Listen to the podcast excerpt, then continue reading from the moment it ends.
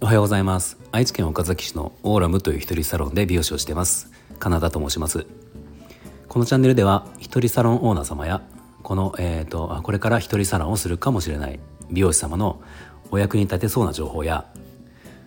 えー、大人の女性の美容のこと髪のことなどを毎朝7時に配信しています。はい、えー、今日は、えー、レターにお答えする、えー、配信になります。えー、リリアさん、えー、配信者仲間のリリアさんからレターをいただきました。リリアさんありがとうございます。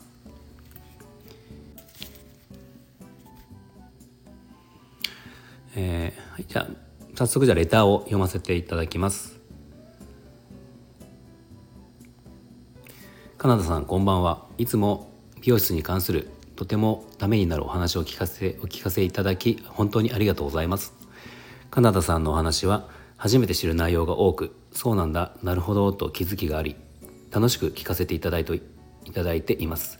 先日は私の放送でカナダさんのご紹介をさせていただきました。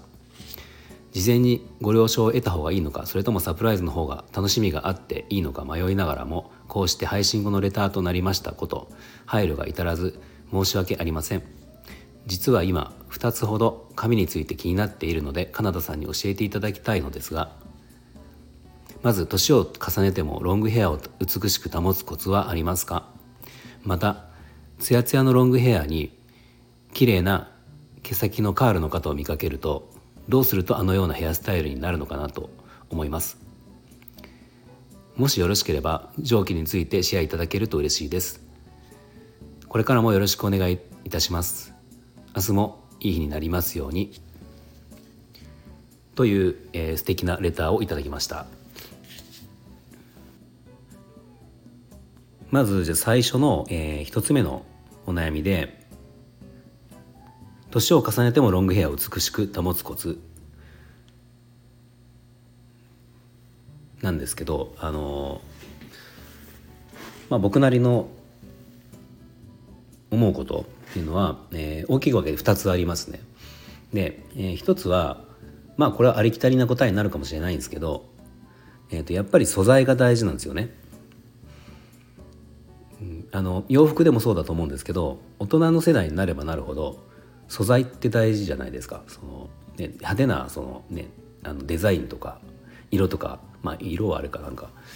まあ、とにかくそのいい素材を使ってる服って大人の人が着てこそ魅力があるみたいな、まあ、そんなことと同じように髪の毛もその素材が良くないとどれだけ形が良くてもあの魅力が多分半減すると思うんですよ。でまあ素材っていうことで言うと、まあ、あのやられることはもちろんヘアケアっていうのはもあの大前提あのトリートメントお家でのケアとか、まあ、可能であれば美容室でのケアっていうのも必要だと思うしでまあそれは多分みんなわかると思うんですけどでもう一つ素材に関して言うとあのまあパーマカラーのやりすぎっていうのはあります。でカラーに関してはやっぱり白髪が出てきたりとかであのまあほとんどの今ってほとんどの人がカラーをするのでカラーをしないっていうのはなかなか難しいかもしれないのででそのじゃそこにプラスしてパーマをもしする場合だったらあの必要以上にかけすぎないとか無駄に毎回しないとか、まあ、そもそも、えーまあ、特にパーマが必要ないんだったらパーマはなるべくしないとかっていうことをしてその薬剤からくる痛みっていうのはもう最小限に保つっていうことで、まあ、そのなるべく素材をいい状態で保ってるっていうことですね。うんでこれがまずその一つ素材っていうことですね。でもう一つ、えーまあ、年齢を重ねてもロングヘアをきれいに保つっていうコツのもう一つなんですけど、あ、これ実はちょっと盲点というかあの答えになってるか分かんないですけど僕がすごく思うのは、まあ、髪そのものもそうなんだけど実はなんか姿勢ってすごく重要ででこれ髪のその悩みをね、あの言ってるのに姿勢ってどういうことだろうと思うかもしれないんですけど姿勢とヘアスタイルってめちゃめちゃこれ実は連動してて例えばロングヘアの、えー、女性のロングヘアの魅力って緩やかなこう曲線だったりとか、まあ、女性らしさっていうとこじゃないですか。であの女性がこう立ってる姿を想像してほしいんですけど、えー、とそれを横から見た時にうんロングヘアがこうふわふわとこう揺れて、えー、そこからこう首につながるなんて言うんだろうくびれというか曲線というかこれ例えば姿勢が悪い悪くなってて、まあ、年を重ねていくと姿勢悪くなりがちなんですけどそうなった時に、まあ、例えば猫背みたいな感じになって、えー、ロングヘアが猫背の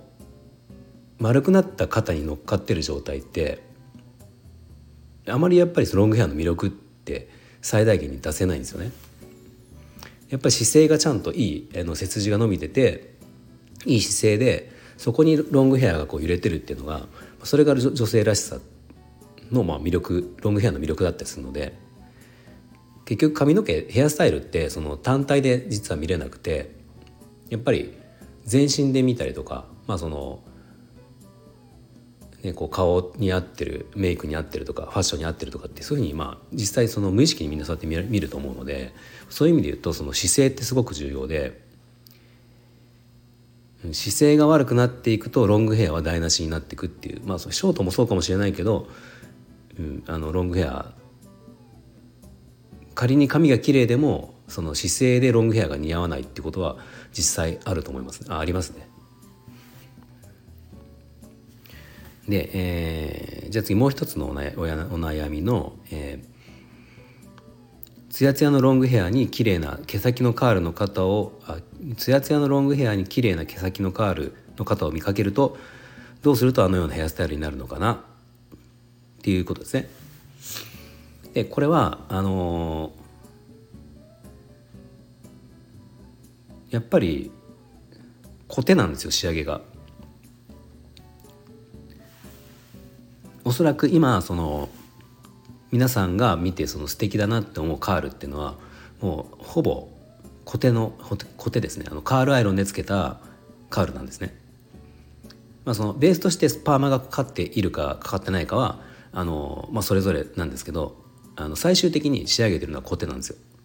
でコテで作ったカールっていうのがもうみんなが思う思ってるそのツヤツヤの緩やかでツヤツヤで綺麗なこう滑らかなカールなんですね。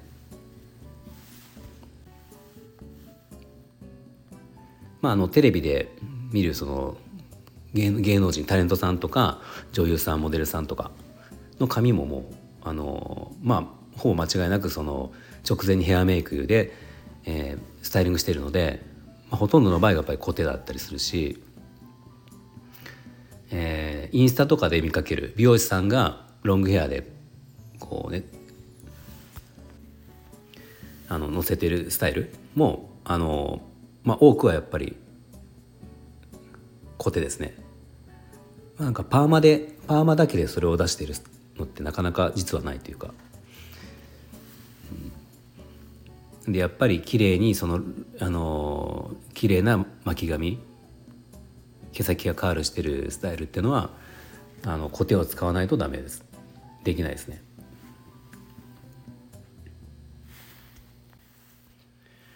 でこのコテに関して言うとそのやっぱり皆さん心配するのが痛みじゃないですかコテをアイロンを使いすぎると痛むんじゃないかっていうまあ確かに熱なので痛まないことはないんですよ。うん、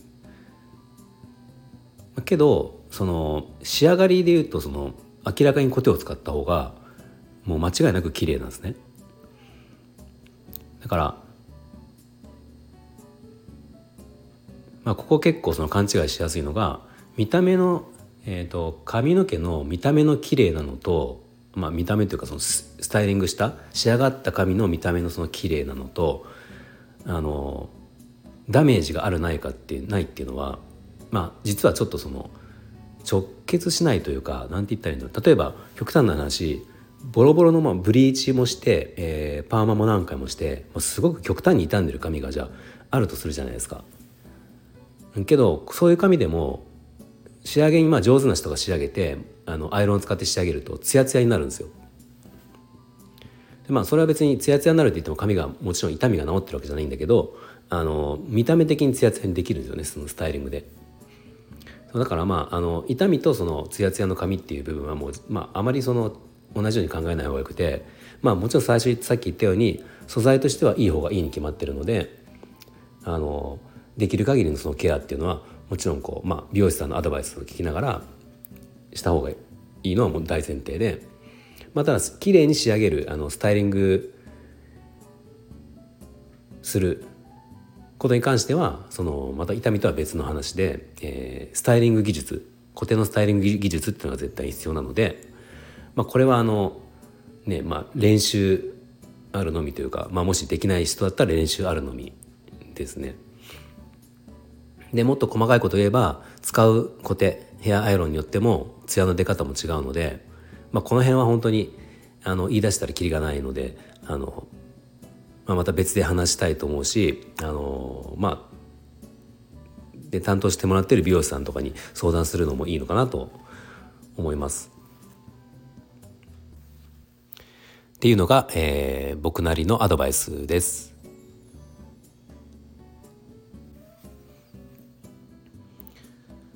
はい、ではあの今日はリリアさんから頂いたレターのあの内容にお答えする内容でしたが、えー、もし参考になったようでしたら皆さんいいねボタンフォローをお願いします。